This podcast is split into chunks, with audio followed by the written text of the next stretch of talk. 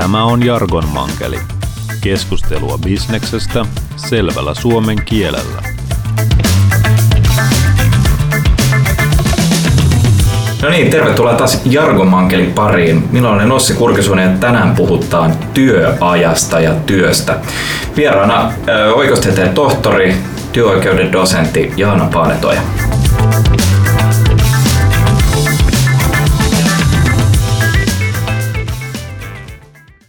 Tervetuloa Jaana. Kiitos. Tässä on meillä vireillä työaikalain uudistus. Mikä, mitkä siellä on keskeisiä asioita, mitä jokaisen pitäisi tietää? No sanotaanko, että kokonaisuudistuksesta on kysy, kysymys ja aika moni varmaan tietää sen, että että jo alkuvaiheessa tai siinä vaiheessa, kun työryhmä on jättänyt mietintönsä, se oli kovin erimielinen, että, että oli semmoinen lentävä lause, että kaikki olivat eri mieltä toistensa kanssa, että, mutta kyllä siellä jonkun verran yhteneväisiä näkemyksiä löytyy. Eli ehkä ne suurimmat uudistukset, mitä nostetaan esille, on niin sanottu joustotyöaika ja työaikapankki, mutta toki siellä on paljon muutakin pienempää, eli tarkoitus on saattaa laki vastaamaan nykypäivän työntekoa. Joo. No tämä nykypäivän työnteko on nyt se, mihin seuraavaksi mennään ja katsotaan sitten, että ehditään me vähän käydä läpi, että mitä, mitä tarkoittaa työaikapankki tai joustotyöaika. Nykyään varsinkin tietotyötä tekevillä, niin tämä työaika on hyvin suhteellinen käsite, eikö näin? No se vähän riippuu kuka siitä puhuu ja ehkä, että mitä sillä tarkoitetaan, että mikä on työaika, koska joskus käy niin, että, että työntekijät ehkä on niin itse uppoutuneita tai innostuneet siitä työstä, että saattaa ehkä niin kuin omaehtoisesti myös, myös tehdä työtä sellaisena aikana, joka olisi tarkoitettu vapaa-ajaksi. Niin, no milloin sä oot esimerkiksi itse tehnyt viimeksi 37,5 tuntisen työviikon? En muista semmoista aikaa kyllä lainkaan, mutta itselleni työ on oikeastaan semmoinen elämän, elämäntapa, että en koskaan ole minkään niin kuin mittarin kanssa mitannut, että, että, että minkä pituiseksi se työpäivä niin. määräytyy. Eli näin se on, että en, en, en oikeastaan, ja työkin on ollut luonteeltaan sen tyyppistä, että se ei ole voinut olla mihinkään tiettyä aikaraamiin sidottu. No, tämä on, kuulostaa hyvin tutulta. Eikö tämä ala ole meidän yhteiskunnassa jo vähän ongelmakin, että työ on semmoinen niin kuin intohimon asia, että työaika, työaikaa ei enää tarvitse noudattaa. Ja sitten on ylitöitäkin, joita olisi voinut laskuttaa, mutta sitten ei tule laskutettua, kun on intohimoisesti tehnyt työtä. Niin sanottua harrastetyötä työnantajalle. No mä en tiedä, että onko se, onko se ongelma ja sitten ei meillä ehkä varmaan ole myöskään lukuja, että kuinka, kuinka paljon meillä olisi, olisi todellakin sitten niitä työntekijöitä, jotka tavallaan jättäisi sitten vetoamatta niihin oikeuksiinsa. Että uskon, että niissä tilanteissa, joissa tehdään esimerkiksi paljon, paljon töitä, niin vastaavasti sit siellä työpaikalla ja työnantajan kanssa yleensä varmaan saadaan sovittua myös niistä järjestelyistä, että, että miten sitä korvataan sitten sitä hetkellisesti käytettyä ehkä niin kuin liikaa aikaa siihen työntekoon. Toivoisin ainakin ja näinhän se pitäisi, pitäisi mennä tietenkin. No se on tietenkin kaunis tavoite, mutta jos ajattelee esimerkiksi omaa työtä työntekijäasemassa, niin ylityötunteja tulee lähes päivittäin ja, ja, ja tota, niiden korvaamisesta on sovittu, että ne otetaan työaikana takaisin tai anteeksi vapaa-aikana takaisin eikä, eikä ylityökorvauksena, mutta sitten kuitenkaan aina välillä niiden sopiminen ja ennen kaikkea niiden ylityöiden seuranta on vähän semmoista semmoista ja tämmöistä. No tästä tuli tietenkin monta asiaa. Tietenkin nyt kun puhutaan ylityön seurannasta ja työajan seurannasta, niin, niin työnantajallahan on työaikakirjanpitovelvoite ja siitä ei ole mitään mahdollisuuksia poikata millään sopimuksella. Eli se on just sillä lailla, kun laissa tällä hetkellä säädetään, eikä siihen tietenkään olla myöskään esitettävissä mitään mitään muutoksia, että kaikki tunnit, joita, joita tehdään, niin lähtökohtaisesti täytyy lain mukaan tietenkin löytyä sieltä työaikakirjanpidosta merkittynä, että jos näin on, että jotain niin tunteja häviää kuin tuhka tuuleen, niin sitten luultavasti on joku ehkä lain rikkominen siinä tilanteessa, ellei sitten ole kysymys sellaisesta henkilöstä, joka ei kuuluisi lainkaan työaikalain soveltamisalaan. Ja silloin me puhutaan yleensä siis vain johtavassa asemassa olevista henkilöistä, eli ei, ei tällaisesta suorittavan työn te- tekijästä. Eli, eli heidän työajan, työaikaa pitää seurata, koska meillä on myös laissa säädetty ylityö enimmäismäärät. Eli ylityötähän ei voi mielenmäärin tehdä, vaan meillä on direktiiviin perustuvat ylityöenimmäismäärät, joita on just mm. nimenomaan tämän työaikakirjanpidon kautta seurattava. No sanotaanko siellä työaikalaissa siitä tarkemmin, että millä tavalla sitä työaikaa pitää seurata? No kyllä siellä on ihan oma, oma pykälänsä työaikakirjanpidosta ja kyllä siellä ja se on nimeltään työaikakirjanpito. Toki se voi olla käsin koneellisesti, sähköisesti, millä tavalla tahansa hmm. tehty, mutta et se, että siitä Eli ilme- sen ei tarvitse olla? No ei tarvitse, että järjestelmä, josta selviää, että kuinka paljon se työntekijä on ihan oikeasti tehnyt työtä. Eli annetaan tietenkin aika paljon vapauksia sille, että mikä on se tarkoituksenmukaisin järjestelmä sille työnantajalle, sille yksittäiselle työnantajalle sitä järjestää, mutta aika paljon meillä on nykypäivänä erilaisia sähköisiä järjestelmiä. Hmm. Puhutaan tämmöistä kokonaistyöajasta. Että, että niin kuin sanoit itse, että tämä ei koske ihan kaikkia, niin, niin, niin tota, ketkä sitten jää tämän työaikalain ulkopuolelle? Voinko mä, voinko mä myös tota pyytää, että työnantaja ostaisi mut lainan ulkopuolelle? No se ei ole mahdollista, että meillä on lain soveltamisalaa koskevat säännökset, eli ne pykälät, joissa kerrotaan, että mihin tilanteeseen sitten lakia sovelletaan, ja tällä hetkellä laissa on myös pykälä, jossa sanotaan, että mihin sitä ei sovelleta, niin ne on pakottavia, eli niistä ei voi pätevästi sopia millään sopimuksella, eikä tietenkään kumpikaan osapuoli, työsuhteen osapuoli yksipuolisesti päättää. Kokonaistyöaikaa ei käytetä laissa sellaista termiä, mutta meillä on mahdollisuus sopia. Tietyt työntekijäryhmät voi sopia siitä, että ylisunnuntai-työkorvaukset ja lisätyökorvaukset maksetaan kokonaiskorvauksena, eli ei tuntitunnista, vaan tämmöinen arvioitu, sovitaan työnantaja ja työntekijä sopii keskenään sen arvioidun määrän ja sen mukaisesti ihan riippumatta, että mikä se toteuma on, niin maksetaan sitten sen sopimuksen mukaan. Mutta niissäkin tilanteissa sitä määrää pitää tarkkailla ja se pitää laittaa sinne työkakirjanpitoon. Mutta se summa, mikä siitä sitten muodostuu, että jos on sovittu summa, mikä vastaisi vaikkapa 15 ylityötuntia, niin se maksetaan ihan riippumatta, että kuinka monta niitä on syntynyt sit niitä ylityötunteja. Mutta se ei ole ihan joka ikisen käytettävissä, vaan sekin on laissa tietenkin tarkkaan sanottu, että ketkä eli johtavassa asemassa olevat hmm. asiantuntijat, jotka tekevät tällaista asiantuntijatyötä aika useasti käytännössä puhutaan ylemmistä toimihenkilöistä, ja sitten ne, jotka on työjohtajia, eli valvoo toisten työtä ja ei välttämättä itse osallistu siihen johdettavien työhön. Mutta tota, ketkä sitten on asiantuntijoita? Eikö mä toimittajana voisi olla asiantuntija? No se riippuu aika paljon siitä työnantajan organisaatiosta, siitä, että mi- mihin mihin asettuu itse asiassa siinä organisaatiossa ja minkälaista työtä tekee. Eli siellä puhutaan kuitenkin johtavasta asemasta siinäkin pykälässä. Eli että ihan kuka tahansa asiantuntija nimikkeellä työtä tekevä ei kuitenkaan kuulu siihen ryhmään, joka voisi tämmöisen niin sanotun könttäkorvauksen sitten sopia näistä. Eli pitääkö, tarkoittaako se ihan suoraan sitä, että pitäisi olla ihan oikeita alaisia? Vai voiko ottaa tämmöisen niin päällikkötittelin, mikä on kauhean no, muodikasta, mutta päällikkö ilman alaisia? No pelkkä titteli ei oikeastaan ikinä eikä mikään sopimuskirjaus sinänsä niin kuin oikeuta, vaan sitten me katsotaan sitä tosiasiallista tehtävää. Eli kyllä se lähtö, lähtökohta on, että siellä on tietyn tyyppisiä johtamis tehtäviä sillä henkilöllä. Mitä Ei välttämättä ei... tarkoita, että on alaisia. Sitten vähän riippuu siitä tietenkin, että minkä tyyppistä työ, työtä tehdään, mutta jos nyt itse puhuit tällaisesta tietotyöstä, hmm. niin, niin ei sielläkään välttämättä kovinkaan moni kuulu tähän ryhmään. Eli sitten meidän täytyy aina perata se yksittäinen tapaus ja katsoa, että minkälaisia tehtäviä nyt henkilöllä nyt ylipäänsä sitten on. Mutta käytännössä ihan varmasti tätä pykälää käytetään väärin. Ainakin itse olen kohdannut, kohdannut työsopimuksia, joissa on sovittu tästä ja ihan selkeästi näyttää siltä, että henkilö ei kuulu. No sehän toimii niin kauan, kunnes siihen joku puuttuu ja aika useasti se puuttuu ja voi olla se työsuojeluviranomainen tai sitten se henkilö itse, että hän havahtuu se työntekijä, että eihän tämä nyt näin mennytkään. No, tätä on kieltämättä nyt vähän vaikea hahmottaa, koska tässä näitä selkeitä tämmöisiä niin kuin yleisiä periaatteita ei ole niin paljon, vaan kaikki on niin tapauskohtaista, että mikä, mitkä tässä voisi olla sitten niin kuin yleisiä periaatteita tämän, tosta, että tietää, että niin jos pystyt kertoa vaikka esimerkkejä näistä, näistä työsopimuksista, jotka omasta mielestä oli tämmöisiä niin kuin laittomia tai että niissä oli, niissä oli näitä, näitä tota, työaika-asioita no, väärin kirjattu. Ihan se on yksinkertainen esimerkki, että jos ihan niin kuin suorittavaa työtä tekevä henkilön työsopimuksessa on sovittu siitä, että, yli, että ylityökorvauksia, lisätyökorvauksia, sunnuntaityökorvauksia, että ne lisätään siihen palkkasummaan ja se on X-summa, niin silloin heti tietää, tietää sen, että hän ei voi olla siinä lainkohdassa tarkoitetussa asemassa, että hänellä olisi oikeus siihen sopimiseen tai ylipäänsä siinä tilanteessa. Eli, mutta kyllä aika useasti silloin, kun me puhutaan oikeudellisista kysymyksistä, niin meillä on aina sitä tapauskohtaista, että lainsäätäjä on laittanut ne tietyt kriteerit ja sitten ne, että miten ne toteutuu, niin täytyy sitten aina mennä sen tapauksen äärelle ja siihen mm. olosuhteisiin. Mutta eikö, tässä, eikö siinäkään riitä, että, että sekä työntekijä että työnantaja ovat tähän menettelyyn suostuvaisia, haluaa itse?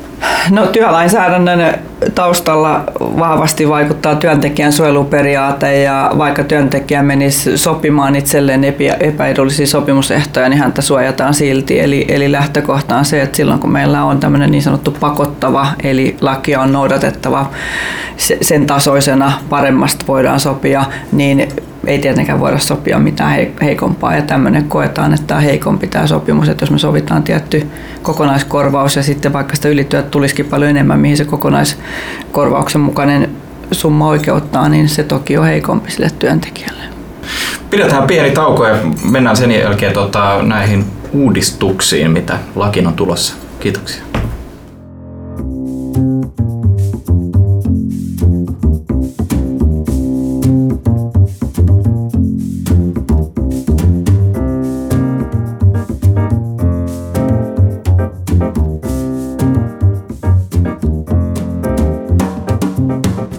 No niin, ja tervetuloa takaisin tauolta. Vieraana siis työoikeuden dosentti Jaana Panato ja keskustellaan työaika järjestelystä, työaikalaista ja sen uudistamisesta.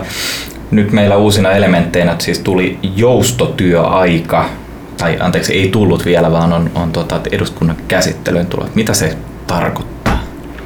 Nyt tosiaan työaikalain Hallituksen esitys ei ole siis vielä eduskunnassa se ehkä tässä tarkennuksena, vaan arviointineuvosto on ottanut kantaa lain vaikuttavuuden arviointiin ja siellä esitettiin korjausehdotuksia tai täydennysehdotuksia. Ja nyt odotellaan sitten, että varmaan syksyn aikana melko nopeasti sitten hallituksen esitys menisi, menisi eduskuntaan. Ja ehkä jotkut optimistisesti odottaa, että laki tulisi voimaan sitten vuodenvaihteessa, mutta saa nähdä mitä eduskunta, kuinka kauan siellä sitä käsitellään. Tosiaan yksi uusi elementti on tämmöinen joustotyöaika säännös ja siinä on tarkoituksena itse asiassa osittain suojella sellaista työtä, joka on aikaa ja paikkaan sitomaton. Tällä hetkellä nykyisen lain mukaan se voi jäädä kokonaan lain ulkopuolelle.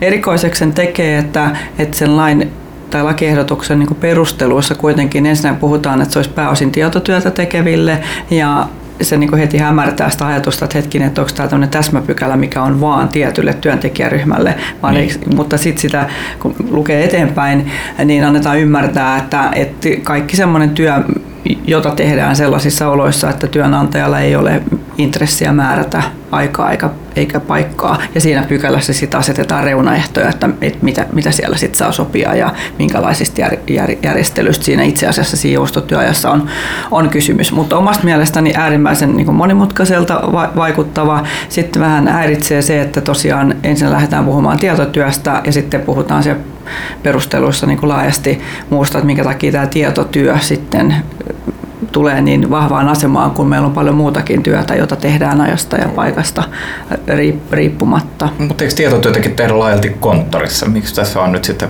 puhutaan niin paljon? No se on hyvä kysymys, että, että sen takia se pistää silmään, että, että, että ainakin jos olisin sitä kirjoittamassa, niin varmastikin muokkaisin niitä perusteluja, koska heti tuntuu, että joku täsmäpykälä, että kuka tässä on niin lopannut näin, että ne on saanut tämmöisen niin tietotyö työ, pykälän tänne, vaikka se nyt laajasti ajatellaan, että se on asiantuntijoita suojaava säännös. Eli se voisi koskea loppujen lopuksi aika pientä työntekijäryhmää vai?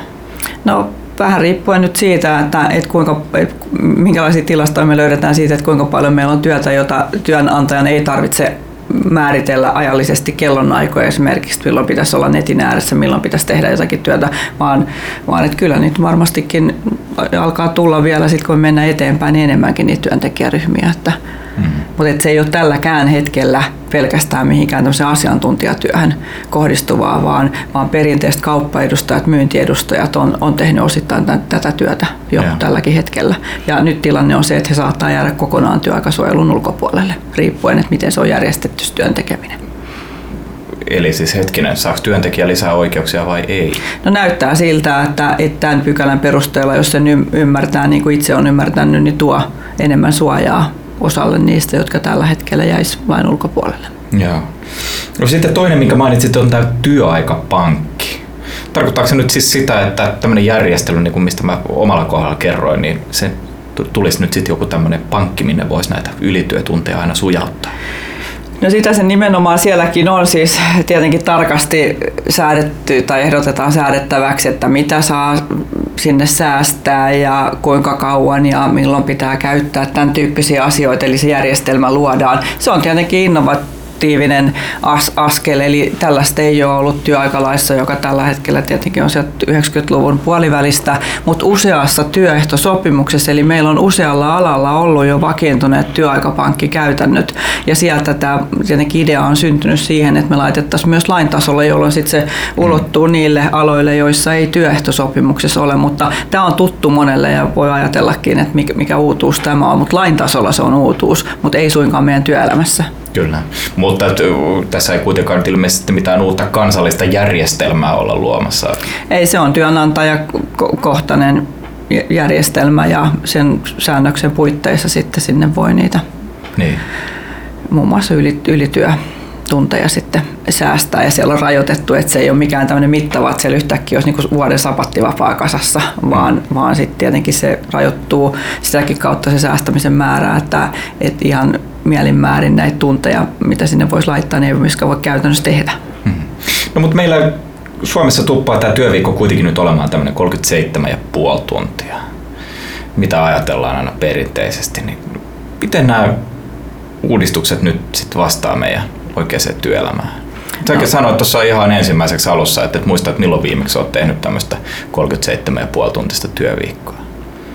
No lakia lähtee yhä siitä, että se on 40 tuntia ja niin kuin, niin kuin sanoit, niin työehtosopimuksia meillä on sovittu, sovittu ihan kattavasti siitä, että se säännöllinen viikkotyöaika on paljon vähemmän. Se oli jo silloin 90-luvulla tiedossa, mutta silti lähdettiin siitä, että 8 ja 40 tuntia on ne rajat, että me ei lähdetä niin kuin pienentämään sitä ja niin se on tälläkin hetkellä tässä. No, ilmeisesti lounastunti otettu sitä aina puoli tuntia päivästä, kun se on 37. Niin, tai se on se työehtosopimuksissa. Siellä on erilaisia, siellä voi 38, 15. Nyt kiky-sopimus tietenkin lisäsi sitä 24 tuntia tuli sitten useammalla alalla, että ne on nyt vähän erikoisempia ne, että ne ei ole ihan tämmöisiä täsmälukuisit välttämättä samanlaisia, mitä me ollaan vakiintuneesti e- esitetty.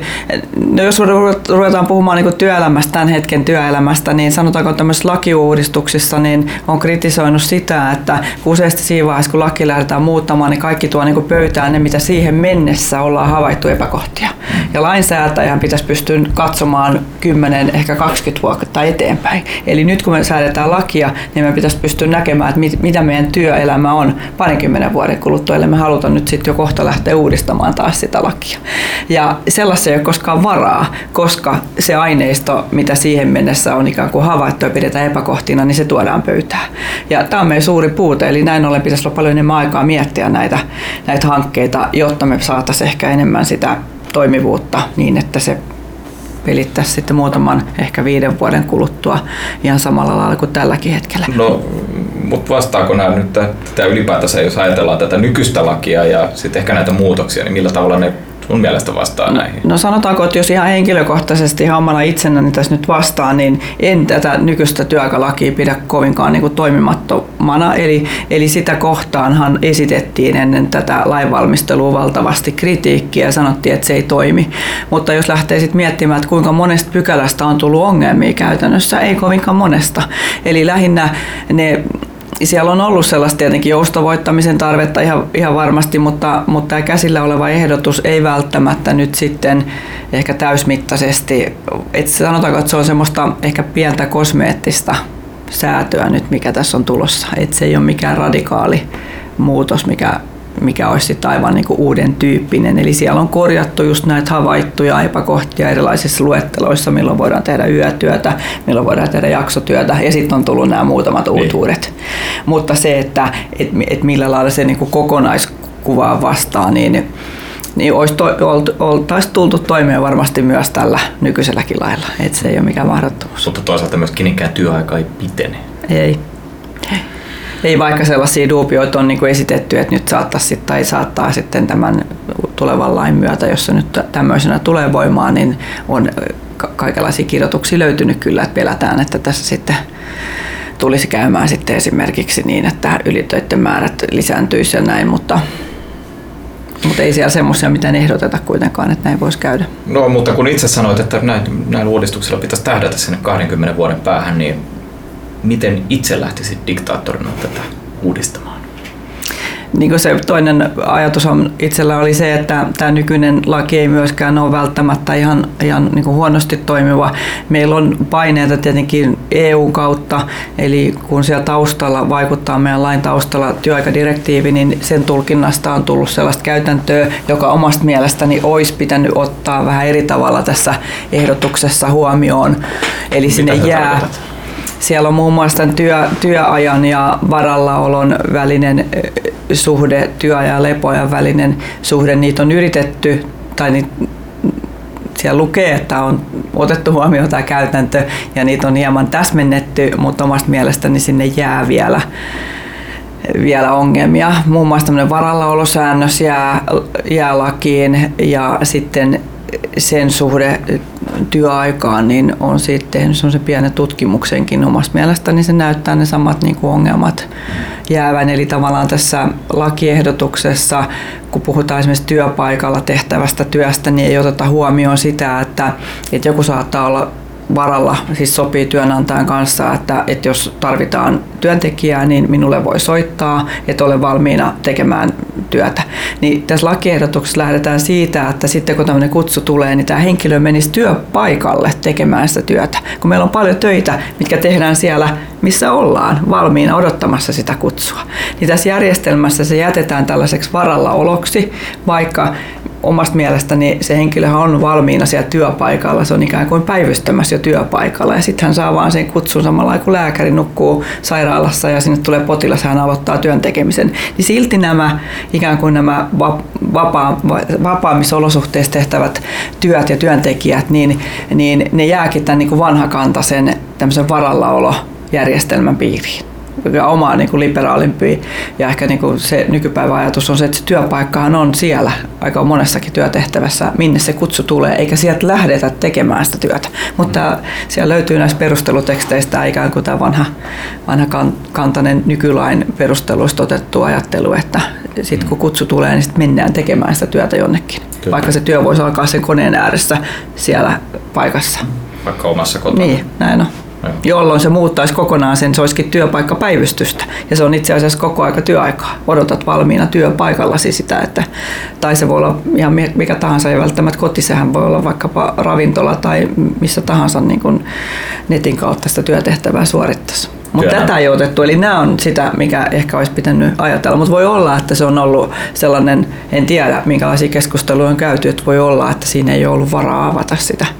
Ehkä näin näin niin kuin tulevaisuutta silmällä pitäen tai jopa nykyhetkeä silmällä pitäen. Mm. Et joskus lainvalmistelussa voi käydä niin, että korjataan ne, jotka ajatellaan, että me päästään tällä eteenpäin ja että tämä menee eteenpäin ihan oikeasti myös eduskunnassa. Et jos siellä tulee kovin paljon sit semmoista, mihin ei löydy yks, yksimielisyyttä tai minkäänlaista kannatusta, niin ne ei tule sit myöskään menemään luultavasti läpi.